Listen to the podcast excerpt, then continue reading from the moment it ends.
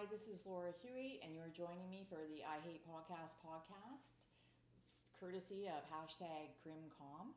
Today's topic websites. Creating your own website, why you should consider doing it, what are the benefits, and what are some potential challenges. I am not going to lie to you.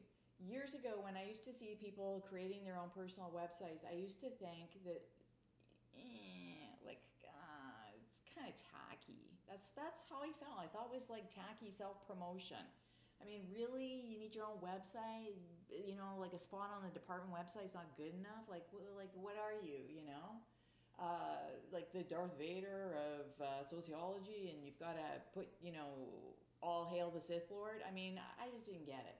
By the way, I also don't get Star Wars, so I'm probably sure I just mangled that whole analogy let's talk about websites.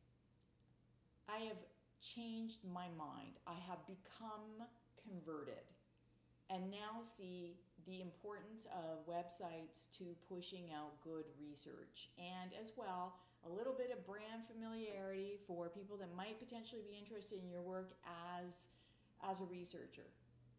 So here's the thing. Over the past, oh, I want to say 6 or 7 years I've probably created 5 different websites. You you heard that correct. Five different websites. I did.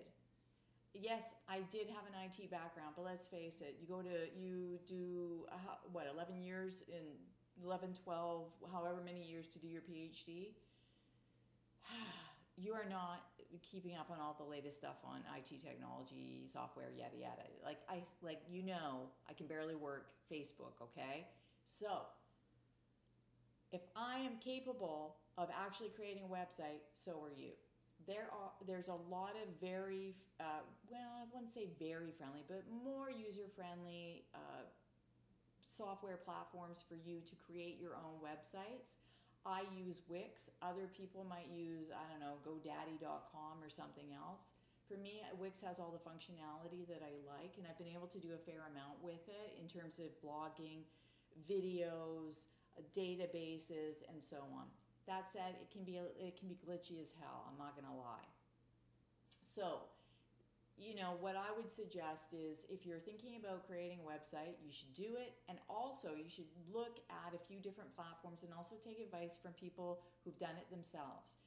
The alternative, and some people do this, they'll go out and they'll pay however much money for somebody else to create a website for them problem with that is anytime you want to update it, you might be shelling out more money. It is much better for you to sit down for a day, two days, a weekend. The very first website I did was an entire three day weekend. Now, the last website I did, which by the way, I did the website for CrimCom, and if you hate it, I don't want to hear about it. But that literally took me, I want to say, an hour, maybe an hour and a half in the first first first get things going. Why? Because there's tons of, it's like word templates. There's templates that you can use to create your website based and the templates will you'll answer a few questions but i like this i don't like that and then it'll start to put things together for you make a suggestion about colors and palettes and background you'll go click click click you, are getting a website and good news you can also for the $15 a year, get a domain name attached to it as well.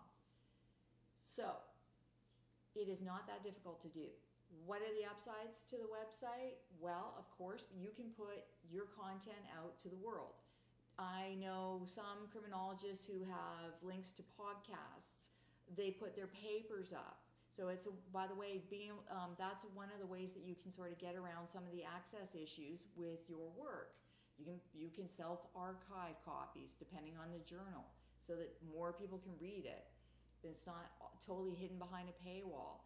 You can put up a copy of your CV. You can put friendly pictures up. You can invite. You can create um, you blogs. Like I, my website, actually, my personal website was created so that I could blog, and um, I, I love it. I've got a little my headshot, uh, some you know academically looking uh, icons and sayings and quotes and stuff, and um, hit the button. There's my CV. If you and which of course I'm not going to lie, it's almost always out of date, but it's still more update than my department website version. So there you go.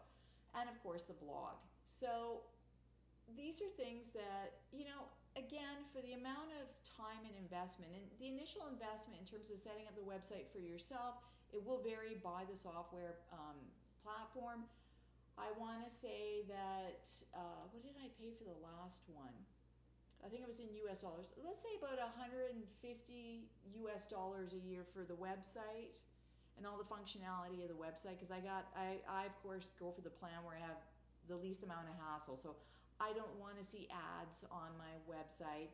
I want um, it to look the way I want it to look. I want to be able to have access to mailboxes and so on, so people can mail email me through the website, as opposed to putting my per, uh, my personal email address up on the site, or uh, worse yet, using my department website. Though unfortunately, Professor Google will out you and probably give your email your work email address out.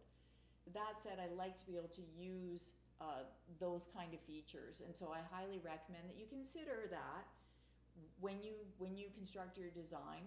What's the functionality that you want your website to have? Also, what are you promoting on your website? Are you promoting yourself? Are you promoting a research agenda? Um, are you promoting a cause that's related to your research? So when you when you design your own website or even if you pay somebody else, these are the types of things that you have to think about. Of course, we go back to the very first discussion in this series, who it well, the second discussion, I lied. The first one was what's your niche? The second one is who's your audience? You want your website to reflect uh, the content that you want out to the audience as well as it should be visually appealing for that particular audience. There's a lot of people like myself, by the way, who are don't want to see tons and tons of visual clutter, tiny fonts, um, dark like I don't need a dark background where it's really hard to read. You also have to think. Nowadays, a lot of people are accessing websites through mobile devices.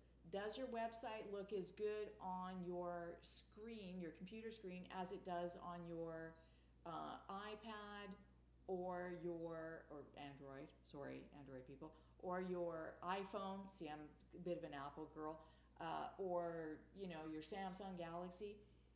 There, again, this is something that you can actually check out when if you're doing it yourself. You can create your website on your laptop, and then switch over to mobile mode, and then make sure that, it, like I said, you go through the mobile mode I had to figure this out. It took me it took me two or three websites to, to get the hang of this. But make sure that it looks good in mobile mode because there's nothing worse than a beautiful website on the laptop, but everybody's looking at it on their phone and it looks like crap. Okay, I think I've killed this topic. I have like it is done. Probably is. Then I'll think of three more things I should have said, but I'm who cares. It's a beautiful sunny afternoon and I need to peace out. All right, catch you on the flip side.